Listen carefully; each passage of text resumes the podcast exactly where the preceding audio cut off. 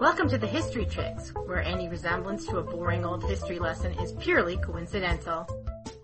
Hello, and welcome to the show. Today it is just me, Beckett, with a follow-up minicast to episode 49, Gone with the Wind. This time, I would love to tell you all about the life of Hattie McDaniel, who won an Oscar for her 1939 portrayal of Mammy in that oh-so-famous movie. So let's start. Hattie was born on June 10, 1893, the youngest of the 13 children of Susan Hobart McDaniel and Henry McDaniel, both of whom had been slaves. Papa Henry thought he might have been born at some point around 1838. He never remembered ever having parents of his own. He was sold at about age nine to a planter named John McDaniel, from whom he took his name, and lived there in Tennessee for another 10 years or so. The Civil War started, and really, there's no impact for a while until the Union Army finally got close enough in 1863. So there was this great wave of slave defections to join the service and fight on the Union side.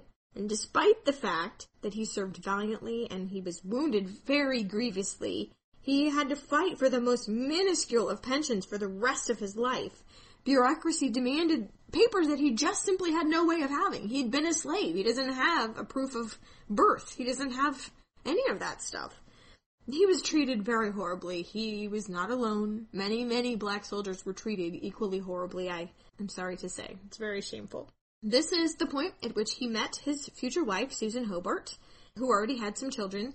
They uh, met and married, and the family moved from Tennessee, where the aftermath of the war was so dangerous and oppressive for the newly freed black population, to the promised land of Kansas City, the very edge of the Wild West, and then pushed further to Manhattan, Kansas, and Wichita, my hometown, um, the opportunities just were not there. Prejudice was just everywhere, no matter where you went. And in an era and a place where the only jobs for black men were grinding menial labor, Papa's increasingly debilitated condition made him unfit to work. And by the time Hattie was born, six of the children had died. Her family was living in desperate poverty, malnourished, no shoes, no heat. It was horrible. So, when she was five, the family followed a couple of Hattie's married sisters out to Denver, which had this reputation as a more egalitarian place, as the West often was for both women and minorities. Um, there were black doctors there. One was a woman. There were black millionaires. One of them was a woman named C.J. Walker who had a beauty product empire. So the schools were integrated there, and little Hattie was enrolled in the 24th Street School, which I can't tell if it's still there. I don't think so, but I've put a photo of it on our Pinterest board. It's a very beautiful building. Beautiful on the inside too, because it's an integrated school. Pretty rare. The family joined a church where all the McDaniels sang in the choir and became part of the closely knit black community in Denver. But as the black population grew, so did the oppression. Papa finally got his pension, but it was just not enough. Mama had to go out as a domestic servant, and so did Hattie's sisters, as they got old enough. And Mama assumed Hattie would just follow that track, and so she'd take her along to train her. But wait! Hattie had brothers and sisters who were making reputations for themselves as local entertainers, especially her brothers Otis and Sam. And Hattie adored them. She loved the very thought of the stage. I think I think a lot of kids get the acting bug this early, but in this case it was more than glamour. It was, it was a ladder, I guess, an escape from her probable path. When she was eight, she got her chance. Her family was in particularly dire straits due to her father's medical expenses. Brother Otis came and snuck Hattie out after school, and they went and did an improv song and dance act for the crowd at a carnival over the course of the week, she got five dollars in coins to take home to her mother, which is more than her mother made in a week. And wow, well, there might be something in this. And so it began. So she did shows with her siblings, a stint in J.M. Johnson's Mighty Minstrels. The highlight of that show was that the audience tried to out cakewalk the cast. The cakewalk started out during slavery as kind of a mockery of the way that the white population was dancing. It just got, grew and grew and became kind of an event until eventually the white population started cakewalking too, not realizing it had all along been a mockery of something they'd been doing. This act was so popular that it was booked for engagements in front of white audiences, which is a pretty big deal. This whole time, Hattie's in high school. She went to East Denver High School. She had a few more successful shows and some fame. She was well known. She was called upon. She had great reviews in the newspaper. Kind of um, a local notable. But Hattie dropped out of high school in her sophomore year. And even though she was known as, quote, Denver's little singing comedienne, and people loved to come see her, the inevitable quicksand of domestic service just kept sucking her down. The shows didn't pay enough to keep body and soul together, so she took jobs as a maid for $5 a week, usually 14 hour days, six days a week. It was honorable work, honest work, she later insisted, but just to keep afloat for her real career, what she considered her real career on the stage. At 17, Hattie met a like-minded man, Howard Hickman, who was a miner by day and a piano player by night. In fact, he was the first person of color in Denver to accompany silent movies on his piano. Um, he was ambitious and popular and driven just like Hattie. He had a dream of transcending his limited opportunities with his art. They fell in love and they were soon married. Hattie was only 17, um, her new husband was 22 and by all accounts it was a great relationship. They were artists with day jobs, which is still a common enough situation. Um, Hattie was able, in a few years, to put together this mostly female, certainly all black theater company, a minstrel company that worked in blackface. They uh, performed with burnt cork rubbed on their faces. Minstrel shows became popular after the war. They were shows done by white men in blackface. The stories did a lot to perpetuate stereotypes about the black population. There were stock characters, the lazy one, the comically stupid one, the overly sexy one, the man who'd got his hands on some gold at last and thought he was something else. I, I'm sorry to tell you, usually his name was Zip Coon. If you can believe that. And last, but certainly not least, the generous, selfless, loving, doting Mammy, which, of course, was largely a figment of wishful white imaginations. Mammy, which Hattie, on stage and in blackface, parodied that character. Her Mammy was sexy and snappy and wasn't taking anyone's crap, but all through the medium of comedy. She was subversive just like a medieval king might have a fool, a person who could say whatever they want under this umbrella of, quote, being funny, the audiences, all black, ate this up. She was famous in Denver, noted for her wit and for her daring. She was about to ramp it up a notch. She and her company worked up a new show, a dangerous show to be performed in whiteface. You heard me. Think about that for a minute. How shocking in an era in which lynchings were not all that uncommon. That took nerve. It was going forward. The hall was booked. The newspapers were hyping it up. The audiences were circling the date on their kitchen calendars, March 4th, March 4th. And then suddenly, out of the blue, Howard Hickman, Mr. Hattie, died. He was only 26.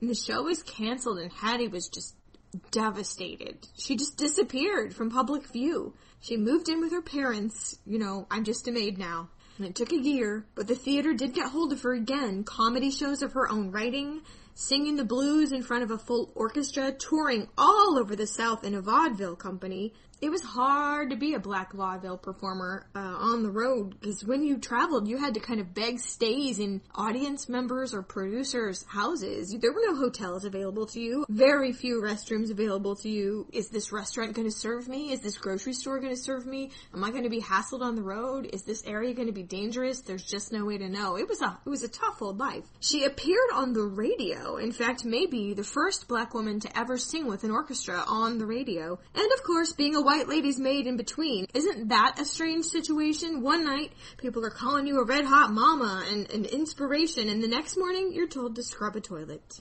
In these last Denver years, she lost both parents. Her brother Otis and the rest of her siblings had headed west for greener pastures. She'd picked up a ne'er-do-well second husband named Nim Lankford, who she quickly set free again. What was holding her here? It was time to go. Hattie had a second major career as a blues singer in the music hubs of Kansas City and Chicago, and a third one as a recording artist. She has upwards of 20 songs recorded, and a fourth one as a songwriter.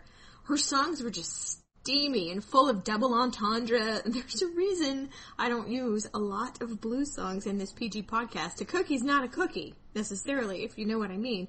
And Chicago, during Prohibition, well, the goings on must have been eye-opening, so here's this powerful, intelligent, driven, creative woman and her white daytime employers might not have recognized their quiet maid as this provocative personage. Still, with the domestic service, no matter what else was happening, but at last, a break. In 1929, she landed a spot in the chorus of Mr. Ziegfeld's production of Showboat, so 15 weeks of paid and steady work to packed houses. And then they headed off to Milwaukee for another week of applause, and then all of a sudden, Mr. Ziegfeld laid most of the chorus off and stranded them. Hattie was broke and in a strange city where she'd never been. She got a job as a restroom attendant at a white nightclub called the Suburban Inn. Another derailment, another dead end. What is going on? Can't imagine how sad she was. And then that thing happened. You know, Lucy Ricardo's dream situation for sure. The singer had gone home. The band was just kind of filling in time, not very busy at the place. All of a sudden, people kept coming, coming, coming, coming. The house was suddenly packed and a call went out from the manager, just someone, anyone, step in, you know, so the bootleg alcohol could keep flowing and the profits could keep going. Out steps Hattie McDaniel. She's in her restroom attendant's uniform and she sings one song and stops the show. The band stops. Everyone stops. The room is silent. We did not know we had a freaking superstar in the ladies' powder room, but we sure do now.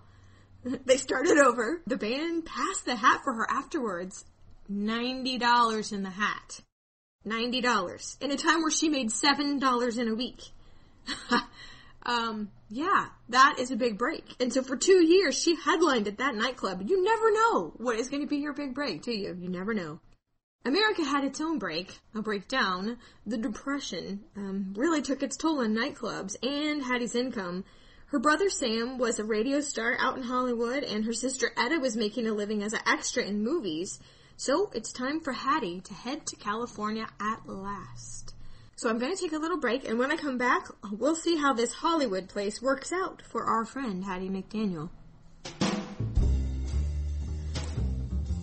The History Chicks is brought to you by Audible.com the internet's leading provider of audiobooks, with well over 150,000 titles to choose from. For you, our friends, Audible is offering a free audiobook download so you can try out their service. We've already recommended Margaret Mitchell's Gone with the Wind, and of course it's still available.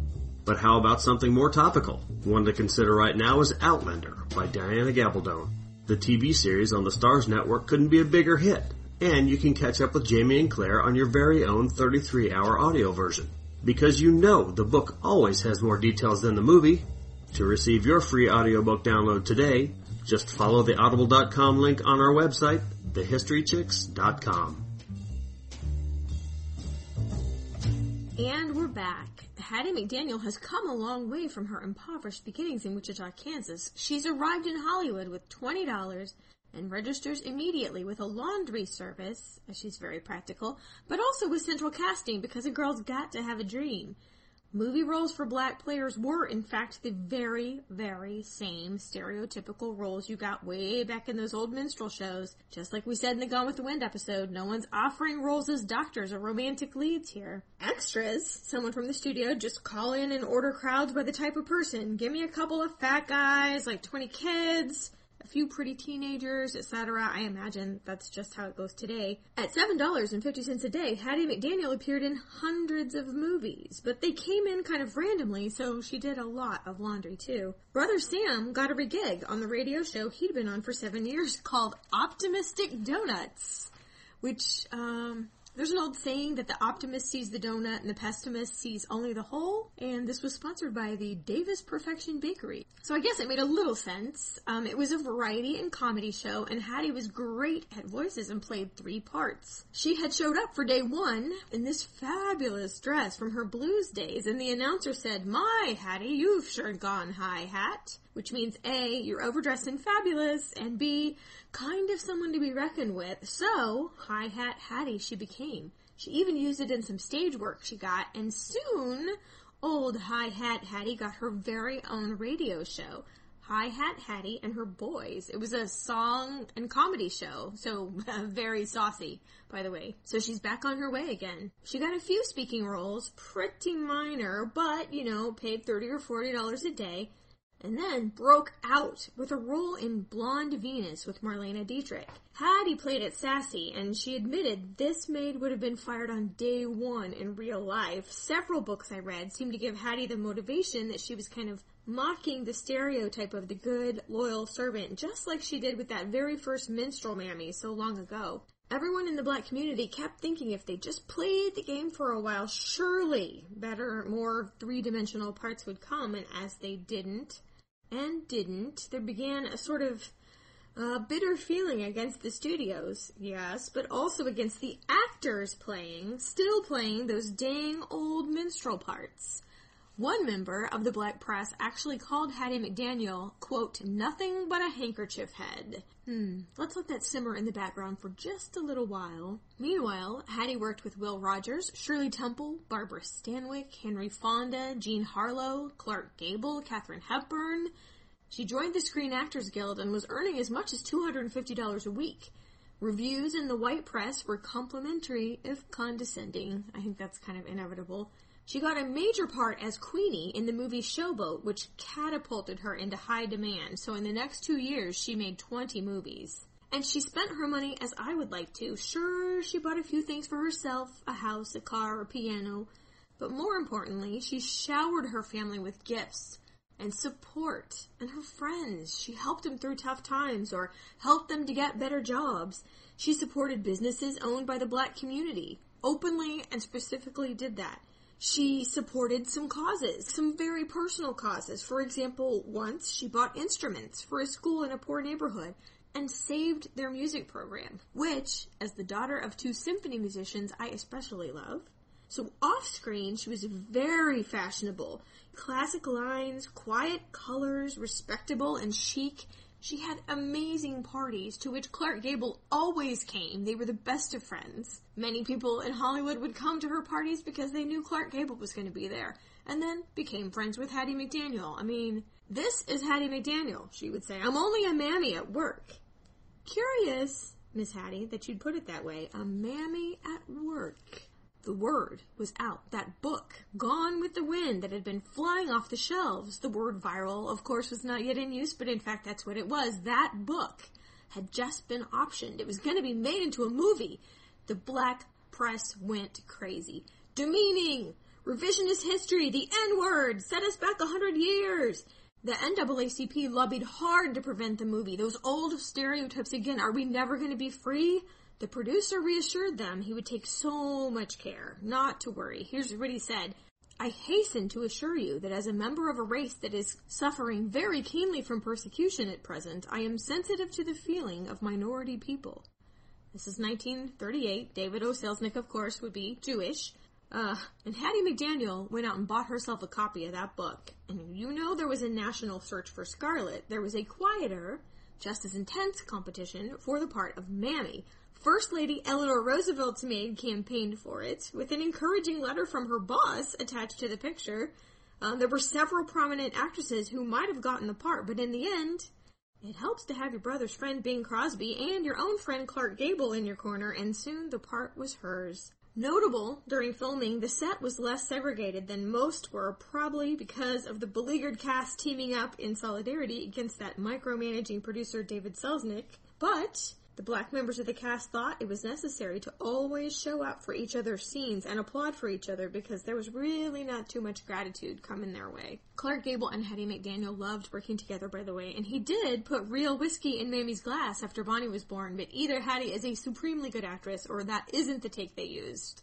Most importantly, Hattie McDaniel was instrumental in pressuring the producer David O. Selznick to take the N-word out of the script. Despite his assurances to the black community that he was being sensitive. He could not comprehend that word's power.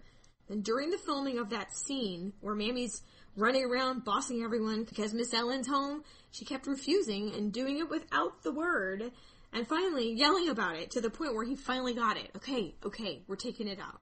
And they took it out. It doesn't appear in the movie, although it appears a lot in the book.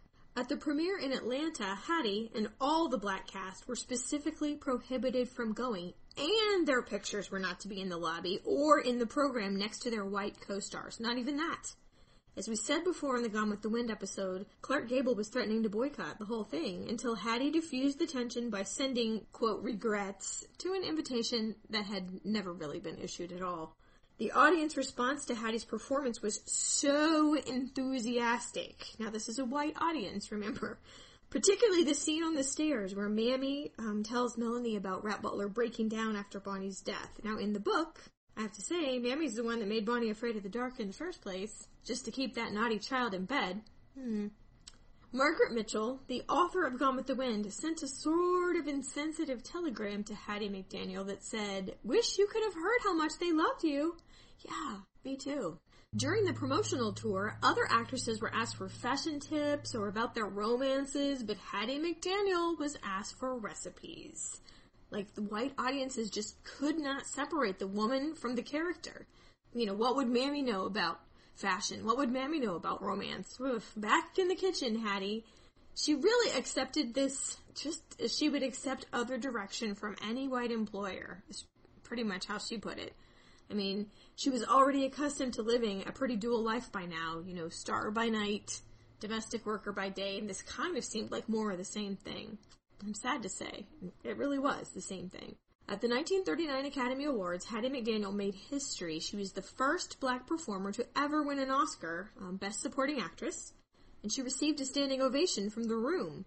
Wearing a beautiful blue gown with a gardenia in her hair, Hattie gave a short speech and then went back to her table in tears. The two top table, at the back of the room, where she was sitting, all alone with her date, but at least she was in the same room this time. I guess we can regard that as an advance. In that speech, which I put a link to in the show notes, Hattie says, quote, I hope I am a credit to my race.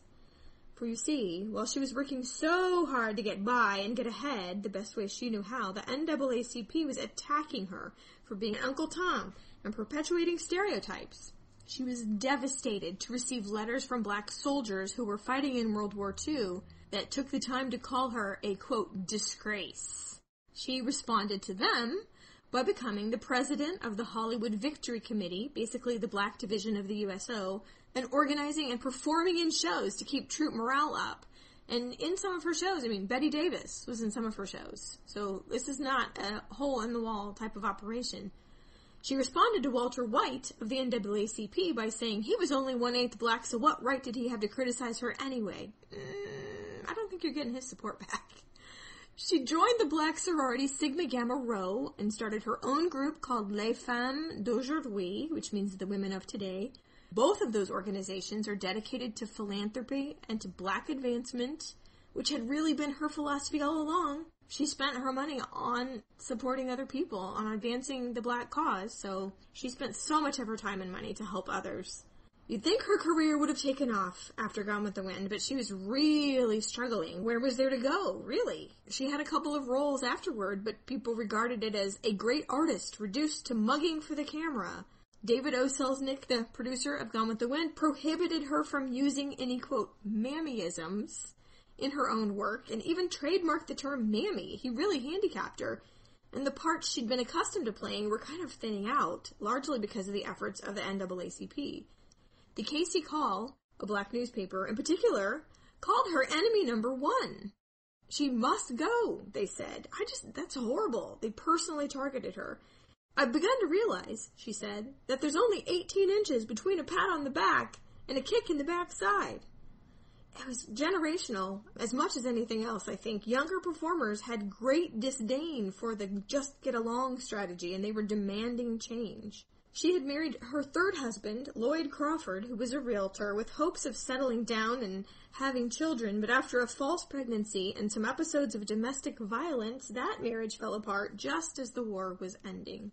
And during this whole tumultuous period, some of Hattie's neighbors, some of Hattie's white neighbors, were trying to force her and other black property owners out of the neighborhood. They said that there was a restrictive covenant. It had been in place since the turn of the century and non-Caucasians should not be allowed in this development. Hattie and friends won the eventual court case and, in the process, made those kind of restrictive covenants illegal in the United States under the 14th Amendment. It was a groundbreaking case. It was called the Sugar Hill case, if you wanted to look it up. It would help black homeowners from now on, and Hattie had been the one that had organized the opposition to it. But in 1946, her appearance in the movie Song of the South, based on the tales of Uncle Remus, you know, Brer Rabbit and such, brought howls of protest again from black audiences. You're now the tool of our white oppressors. To which she responded, I never want to disgrace my race, but I cannot give up my livelihood.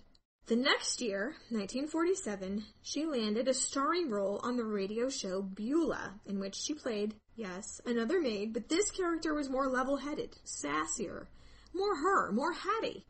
An audience of 10 million people tuned in every night to listen to her. The NAACP was torn by this one. There is a black woman in a prime role as a star on a major radio show, but yet again a maid. To which Hattie responded, I'd rather be making $700 a week playing a maid than $7 being one. And it was her point that there are domestic servants. That is what the majority of black women who are working are doing, so why are we denying that they exist? She's basically representing her public. She had a disastrous four month marriage to a possibly gay, definitely horrible social climber, which drained most of her money and quite a bit of her spirit.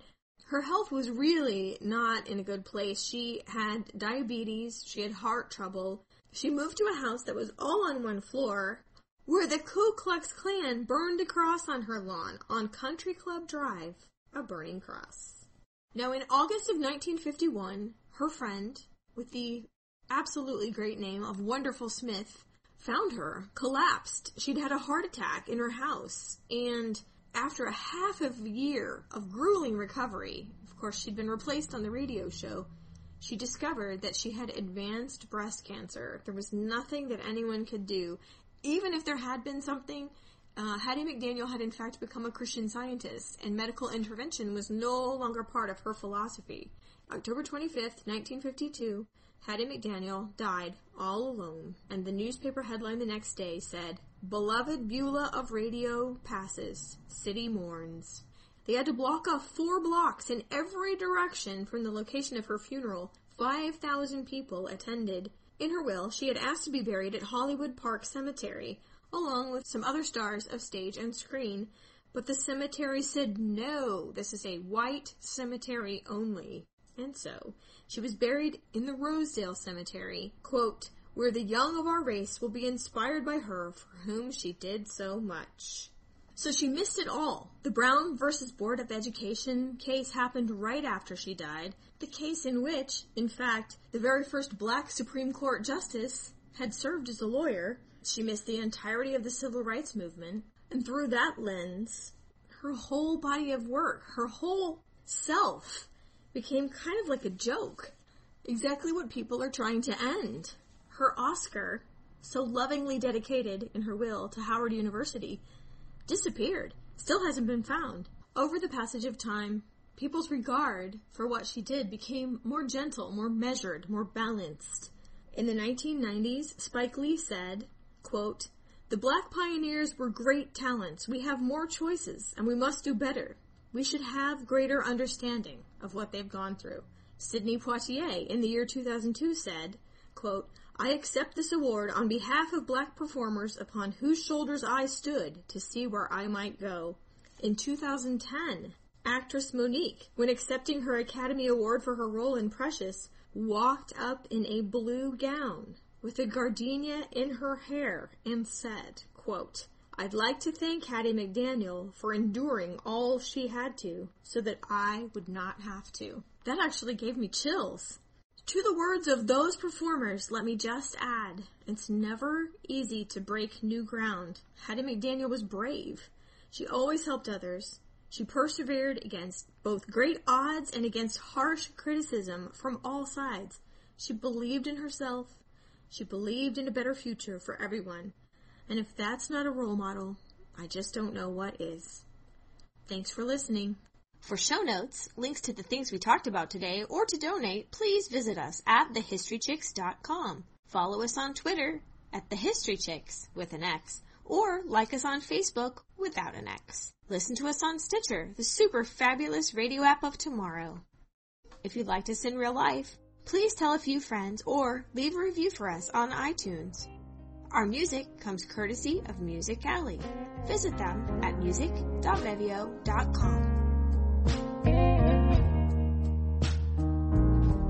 I won't be a victim, a beggar, or a fool. And I try to live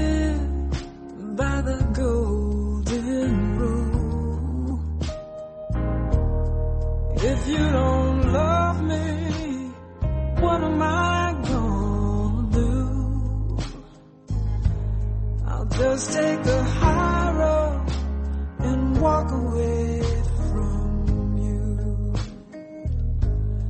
I'll find an angel to lift me up in time. I'll listen for the voice that speaks my better mind. I'll try to forgive myself the. And I'll take the high road and walk away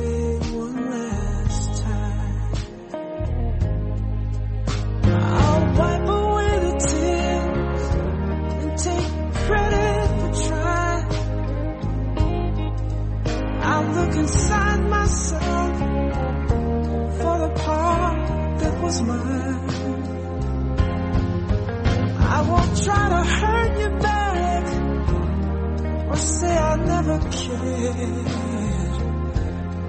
I'll just take the high road and walk away from here.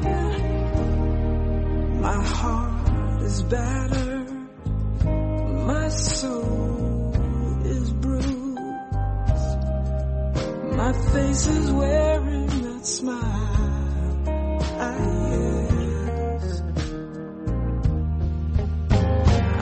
put my